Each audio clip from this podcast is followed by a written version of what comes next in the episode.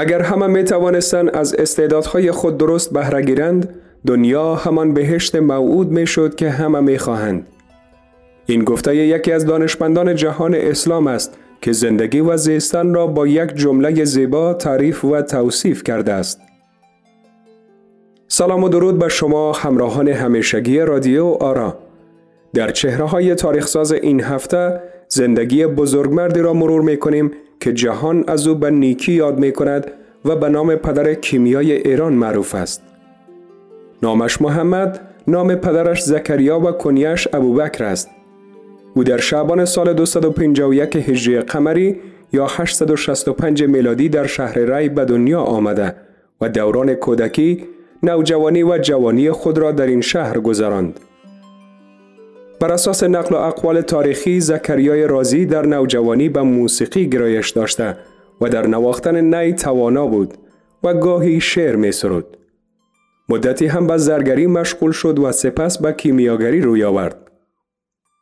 در جریان کار با مواد کیمیاوی چشمش آسیب دید. پس از معالجه با خود گفت: کیمیای واقعی علم طب است، نه آن که تو بدان مشغولی. از آن زمان گرایش به آموختن علم طب پیدا کرده و در سنین بالاتر علم طب را آموخت. رازی برای آموزش بیشتر به بغداد سفر کرد و در شفاخانه بغداد در طب استاد گردید. به ریاست شفاخانه معتزدی برگزیده و به زودی به جایگاه نخست داکتری دست یافت. رازی پس از مرگ معتزد خلیفه عباسی بر ری بازگشت و عهدهدار ریاست شفاخانه ری گردید و تا پایان عمر در این شهر به تربیت دانشجویان و تداوی مریضان پرداخت.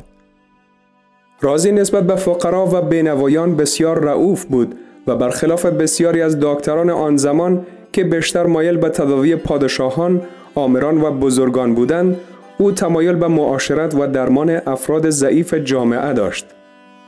از مهمترین صفات این داکتر توانا میتوان خوشخویی و توجه خاص او به مریضان را نام برد که تا تشخیص و مداوای قطعی مریضان از هیچ کوششی فروگذار نبود. اعتقاد و تکیه به الله متعال از دیگر خواصش بود که خود میگفت: دکتر در تداوی مریضان خود را به خدای بزرگ می سپارد و از او شفا و بهبود چشم دارد. او روی توان و کارش حساب نمی کند، بلکه در همگی کارهایش به خدا اعتماد می ورزد. اگر دکتر خلاف این را انجام دهد، به خود و به توانش در این پیشه و کاردانیش بنگرد، خداوند بهبود و شفا را از او باز خواهد داشت. رازی اولین دکتری بود که تشخیص تفکیکی بین آبله و سرخک را بیان کرد و پیشگام در ارائه نظریه ایمنی اکتسابی است.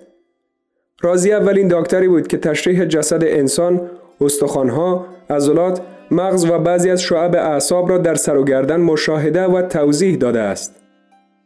رازی نخستین دانشمندی است که اجسام را به سه گروه جمادی، نباتی و حیوانی و همچنین مواد را به دو دسته فلز و شبه فلز تقسیم نمود.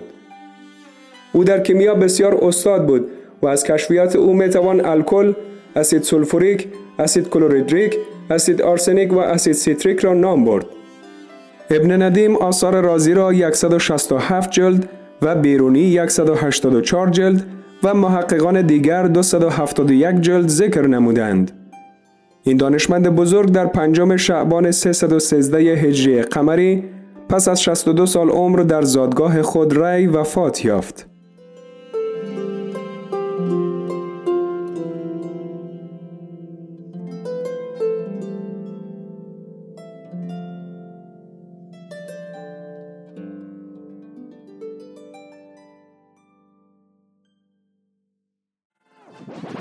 رادیو آرا.